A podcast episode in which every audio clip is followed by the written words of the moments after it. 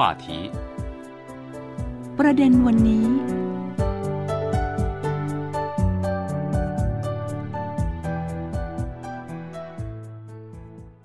สวัสดีครับคุณผู้ฟัง ต้อนรับสู่รายการประเด็นวันนี้ วันนี้คุณผู้ฟังอยู่กับผมทิมสันตาสมบัติ และคุณสุวัตราสินปสุธาดลสวัสดีครับคุณสุวัตรา สวัสดีค่ะคุณทีมสวัสดีค่ะคุณผู้ฟัง สัปดาห์ที่แล้วครับเราพูดถึงเรื่องของไอศครีม สินค้าที่ต้องบอกว่า ช่วยชีวิตมาก ๆ ในช่วงนี้อืมอะพูดอย่างนี้ดีกว่าเนาะฮะเพราะว่าจริง ๆ แล้วสถานการณ์คลื่นความร้อนทั่วโลก ก็ไม่เว้นแม้กระทั่งในจีน แล้วก็ในกรุงปักกิ่งคุณสังเกตไหมช่วงนี้มันร้อนกว่าทุกๆเอ่อต้องเรียกว่าทุก ๆ ช่วงเดียวกันของปีอืมที่แล้วอะก็คือทำสถิติเนาะหลาย ๆ พื้นที่ของจีนก็ทำอุณหภูมิสูงสุดเป็นประวัติการณ์นะฮะค่ะคือหลายคนอาจจะไม่เข้าใจว่า เอ๊ะทำไม จีนหรือว่าญี่ปุ่นเอง หรือว่าโซนเกาหลีอะไรอย่างเงี้ยนะฮะก็เป็นประเทศที่อยู่ในโซนอบอุ่นอืมแต่ว่าทำไมช่วงหน้าร้อนถึงได้ร้อน แล้วมันร้อนยังไงถึงแบบเอาชนะเมืองไทยได้ จริงๆมันต้องบอกว่าร้อนคนละแบบเนาะเอาชนะเลยเหรอ ผมคิดว่าจริง ๆ ดูจากตัวเลขอาจจะไม่ชนะค่ะแต่ว่าถ้าความรู้สึกคือพยากรณ์อากาศเขาก็จะมีระบบที่คล้ายๆกับ feels like อะไรอย่างงี้ใช่ไหมฮะค่ะจริงๆคือร้อนจริงอืม คือต้องบอกว่าในช่วงนี้ถ้าสมมติว่าคุณผู้ฟังอยู่ในปักกิ่งแล้วออกไปนอกบ้านเนี่ย เราคิดถึงร่มเนาะๆฮะเราอาจจะต้องคิดถึงแบบเสื้อแขนยาว เพราะว่ามันแผดเผาแล้วก็มันก็เหงื่อเหงื่อแตกคิดถึงพัด คิดถึงพัดครับลมอะไรแบบเนี้ยค่ะอืมเพราะฉะนั้นวันนี้เราก็จะเลยจะมาคุยกันต่อคราวที่แล้วเราทิ้งท้ายไว้เกี่ยวกับเรื่องไอศครีมใช่ไหมที่คุณพูดถึงไอศครีมไม่ละลายอ่าอะแต่ว่าดิฉันมาดูในเรื่องของ ธุรกิจต่างๆ ที่เกี่ยวข้องกับไอศครีมบ้าง จริง ๆ แล้วว่าดิฉันไม่ค่อยแน่ใจว่ามันมีความเกี่ยวข้องกันจริง ๆ หรอ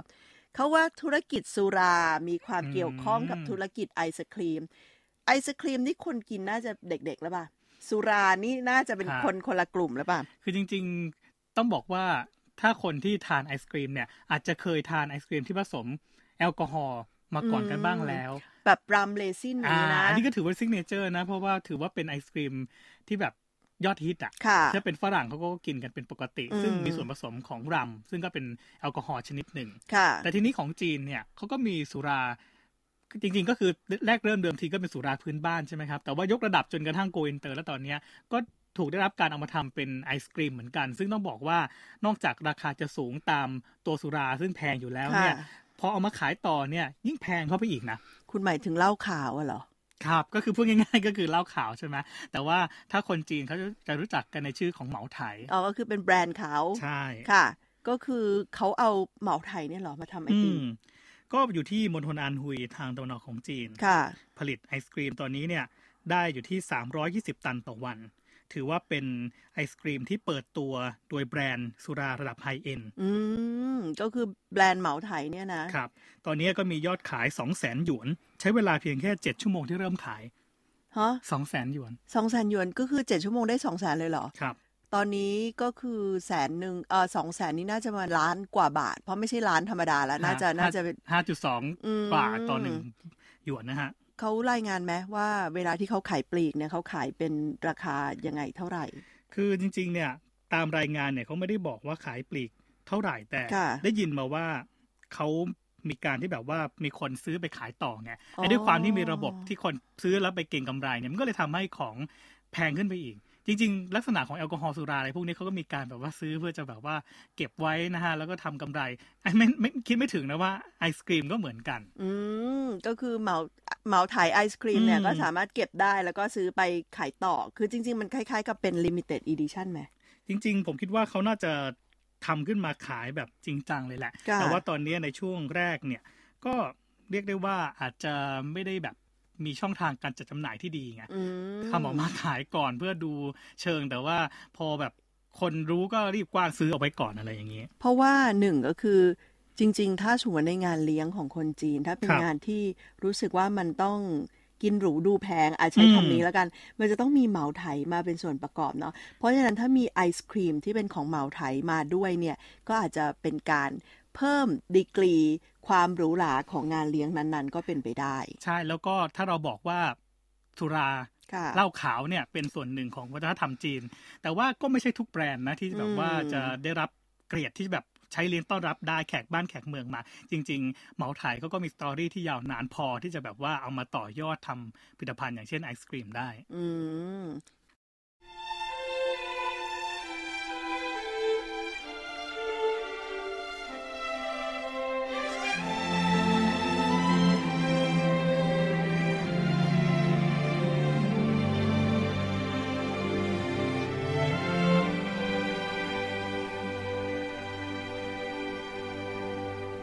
风雨过后不一定有美好的天空不是天晴就会有彩虹。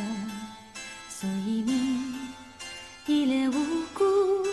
不代表你懵懂。不是所有感情都会有始有终孤独尽头不一定惶恐可生命总免不了最初的一阵痛。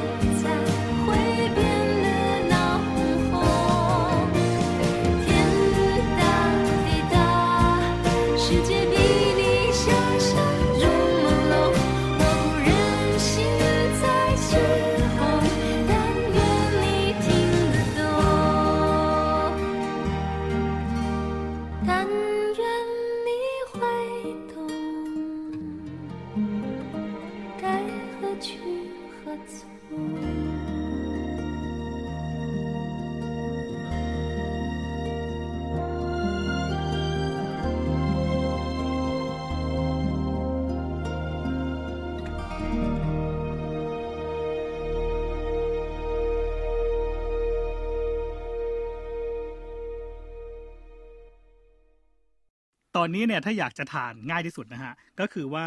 ไปทานที่ร้านของเขาเอง ซึ่งตั้งอยู่ที่โรงแรมในเมืองจุนยี่มณฑลกุ้ยโจวก็คือไม่ใช่ว่าเราเดินไปเห็นตู้ไอศครีม แล้วเราจะไปถามคนขายว่ามันไม่ใช่แบรนด์ท้องถิ่นที่แบบที่ไหนก็มีขาย คือเอาแน่ๆเนี่ยก็คือต้องไปกินที่โรงแรมซึ่งเป็นของแบรนด์สุรานี้นะฮะก็คือมีเหมาไถ ปิ้งชิลินไหมอะไรงี้ไม่ได้ ไม่ได้อืมนะฮะแรกเริ่มเนี่ยเขาก็ทำขึ้นมาสองรสชาติก็คือรสดั้งเดิม แล้วก็รสวานิลา ค่ะ ตอนตอนที่มีโปรโมชั่นเนี่ยเขาบอกว่าสกู๊ปละ 39 หยวน อ๋อ ก็ประมาณสองร้อยบาท จริงๆ ไม่แพงนะคุณ แพงไหมก็ก็ต้องถือก็ถือว่าเป็นราคาที่เทียบกับไอศครีมระดับทั่วไปทั่วพไปรีเมียมเออพรีเมียมเนี่ยก็ถือว่าปกติไม่ได้แพงมากอืมฮะถ้าสมมุติว่าเรา รับประทานไอศครีมนำเข้าในจีนบางฮะแบรนด์แพงกว่านี้อีกใช่ก็ต้องถือว่าราคาเนี้ยไม่อืมแพง อืมพนักงานเนี่ยเขาบอกว่าเพื่อป้องกันกรณีเมาแล้วขับ ไม่ควรบริโภคเกิน 26 สกู๊ปยี่สิบหกสกู๊ป26เลยค่ะ นี่คือเยอะมากเลยนะยี่สิบหกสกู๊ปนี่ดิฉันว่าอาจจะไม่ใช่เมาแล้วขับอะค่ะน่าจะเกิดความเย็นเกินไปในร่างกายซะก่อนเนาะ อันนี้เรียกได้ว่าแอลกอฮอล์คงไม่เยอะเนาะพอมาทำเป็นไอศครีมแล้ว ใช่ใช่อืมก็น่าจะเจือจางเบาบาง น่าจะได้แค่กลิ่นแหละดิฉันว่านะครับ แล้วก็นอกจากนั้นค่ะคุณผู้ฟังในตลาดไอศครีมเนี่ยเราก็ถ้าตอนนี้เดินทางท่องเที่ยวในประเทศจีน แต่ละที่เนี่ยจุดไฮไลท์เหมือนกับเวลาที่เราไปท่องเที่ยวเนี่ยเราจะเห็นว่าเขาจะมีไอติมทำเป็นอ่ารูรูปสถานที่ท่องเที่ยวต่างๆ ก็คืออมไปซื้อได้ที่จุดท่องเที่ยวนั้นเลย เช่น โบราณสถานซานซิงตุยที่มณฑลเสฉวนค่ะคุณผู้ฟัง ก็มีการออกแบบไอศครีมเป็นรูปหน้ากากทองสำริดซึ่งเป็นโบราณวัตถุที่ขุดได้ครับจากที่ซานซิงตุยใช่ไหมเพราะฉะนั้นใครไป ถึงซานซิงตุยแล้วก็จะต้องซื้อไอศครีม ถ่ายรูปโชว์อะไรอย่างเงี้ย หรือว่าพระราชวังต้องห้ามกู้กงเนี่ยแหละในปักกิ่ง ก็มีการออกแบบไอศครีมรูปสัตว์ที่เป็นมงคลสมัยโบราณ ในขณะที่หอนกกระเรียนสีเหลืองของเมืองอู่ฮั่นค่ะ ก็ออกแบบรูปไอศครีมเป็นหอนกกระเรียนสีเหลือง แต่ว่าตอนนี้นะไม่ใช่เฉพาะ 3 สถานที่ที่ที่ฉันบอก ตามสวนต่างๆเนี่ยออกมาเวลาที่เราไปอืมอะไรเงี้ยใช่เขาก็จะมีทำส่วนใหญ่ก็คือเป็นรสวานิลา เป็นครับรสสตรอเบอรี่เป็นรสช็อกโกแลตเนาะ คือนอกจากไปเช็คอินแล้วเนี่ยตอนเนี้ยก็คือจะต้องถ่ายรูปไอศครีมเนาะอืมคู่กับค่ะสถานที่ท่องเที่ยวก็กลายเป็นแบบกระแสใหม่ยอดฮิตที่ตอนนี้ก็หลายคนก็นิยมทำกัน อืม ก็คือจริง ๆ แล้วอะหลายคนก็มองว่า เอ๊ะ คนจีนแค่ทานไอติมเพื่อดับร้อนหรือเปล่านะคะ ก็มีสมาคมอาหารสีเขียวของจีน ร่วมกับองค์กรต่างๆทำรายงานเกี่ยวกับแนวโน้มการพัฒนาอุตสาหกรรมการผลิตไอศครีมของจีนโดยระบุว่า ตอนนี้เนี่ยวิธีการคิดของบรรดาผู้ บริโภคในจีนเนี่ยครับเปลี่ยนไปเมื่อก่อนอืมอาจจะคิดแค่ว่าอาร้อนก็ทานไอศครีมเพื่อหวานหวานๆเย็นๆ ให้มันดับร้อนอะไรเงี้ยแต่ตอนเนี้ยก็คือเหมือนกับว่าต้องการแสดงไลฟ์สไตล์อืมที่เป็นคนรุ่นใหม่มากขึ้น อาจจะเป็นการแสดงแนวคิด การทานไอติมเพื่อเข้าสังคม รวมถึงบางทีรู้สึกว่าโอ้เหนื่อยเพลียอะไรอย่างเงี้ยครับเป็นการเยียวยาหัวใจอ่าอืมว่างั้นเวลาที่ร้อนๆเหนื่อยๆอะไรเงี้ยแล้วก็อารมณ์ เพราะฉะนั้นส่วนใหญ่ค่ะไอติมใน จีนตอนนี้เนี่ยก็เน้นในเรื่องของไขมันต่ำน้ำตาลน้อย แล้วก็ค่อนข้างเน้นไปในเรื่องของสุขภาพก็คือมีโปรตีนมากขึ้น อันนี้ถ้าดูในภาพรวมของตลาดอุตสาหกรรมไอศครีมของจีนนะถ้าย้อนไปปี 2015 เนี่ยมีขนาดไม่ถึง 90,000 ล้านหยวนค่ะส่วนในปีที่แล้วนะครับ ปี 2021 ตัวเลขเนี้ยเพิ่มขึ้นมาเป็นแสนหกหมื่นล้านหยวน ในแสนหกหมื่นล้านนี่มีสตางค์ของคุณอยู่เท่าไหร่อะ โอ้ ก็น่าจะส่วนหนึ่งเลยนะฮะ เพราะว่า เป็นวัผู้องก็บริโภคหลักอะวันนี้เองก็เพิ่งทานก่อนเข้ารายการเหมือนกัน ซึ่งต้องบอกว่าตลาดไอศครีมของจีนหลายคนอาจจะเคยมองว่าครับมันจะมีการเติบโตจริงหรอ เพราะว่าคนจีนเองอาจจะไม่ค่อยนิยมอืมในเรื่องของการทานของเย็น แต่ว่าตอนนี้โลกเปลี่ยนไปแล้วค่ะคุณผู้ฟัง ก็คือเมื่อเร็วๆนี้เนี่ยมีผู้บริโภคชาวจีนจำนวนหนึ่งก็ออกออกมาเปิดเผยนะคะ ว่า รู้สึกว่าไอติมในจีนเนี่ยนับวันนับวันจะเริ่มแพงขึ้นอืมเริ่มมีแนวโน้มว่าจะซื้อไม่ไหวละ บางยี่ห้อก็บางทีก็ใส่น้ำส้มใส่ชูมั่งใส่อะไรมั่งอะไรเงี้ยก็บางทีก็รู้สึกว่าเอ๊ะมันแนวเกินไปไหมอืมมันจะต้องมีการออกมาควบคุมกำกับดูแลของทางการในพื้นที่ต่างๆ บ้างหรือเปล่าก็จะเริ่มมีในเรื่องของการออกมากำกับดูแลทั้งเรื่องราคาทั้งเรื่องเอ่ออาจจะเป็น วัตถุดิบที่นำมาใช้ผลิตไอศครีมของพื้นที่ต่างๆ ของจีนค่ะ คือพอคนคิดว่าของแพงเนี่ยค่ะก็จะเป็นของดีใช่ไหมล่ะ ก็เลยเป็นที่มาว่าคราวที่แล้วเราถึงคุยกันว่าไอศกรีมไม่ละลาย เพราะว่าคนก็คาดหวังว่าของดีแต่ทำไมมันถึงไม่ละลาย อันเนี้ยก็เป็นสิ่งที่คนจีนก็ตั้งข้อสังเกตนะฮะ ว่าค่ะเอออาจจะขัดแย้งกับความรู้สึก แต่จริงๆแล้วก็ต้องดูกันต่อไปว่า ในนิยามของคำว่าเป็นแบบของดี หรือว่าเป็นแบรนด์ที่ระดับไฮเอ็นเนี่ยอืมจริง ๆ แล้วมันเป็นยังไงกันแน่ เพราะฉะนั้นถ้าคุณผู้ฟังมีโอกาสได้มาลองต้องลองชิมไอศครีมจีนค่ะ และนี่ก็เป็นเรื่องราวทั้งหมดที่เราทั้งสองคนนำมาฝากคุณผู้ฟัง วันนี้เวลาหมดลงราคาดิฉันสิวัตราสินพัชุธาดลและคุณทีมสันตาสมบัติลาคุณผู้ฟังไปก่อน พบกันใหม่ในครั้งหน้า สวัสดีค่ะ สวัสดีครับ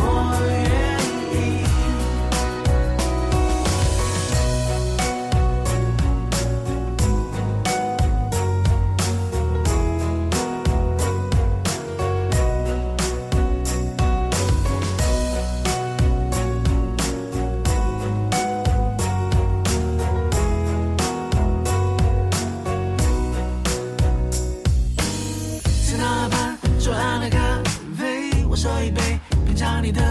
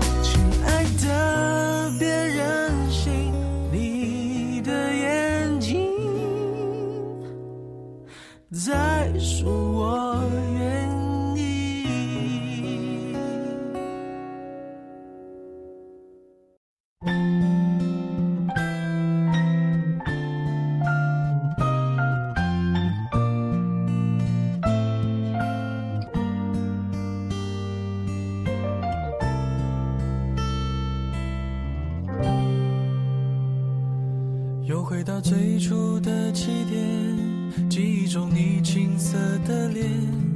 我们终于来到了这一天。桌垫下的老照片，无数回忆连接，今天男孩要赴女孩最后的约。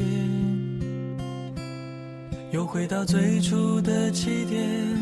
呆呆地站在镜子前，笨拙系上红色领带的结，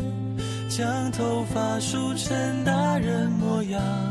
穿上一身帅气西装，等会儿见你一定比想象美。好想再回到那些年的时光，回到教室座位前后，故意讨你温柔。当排列组合你舍得解开吗？谁与谁做他又爱着他。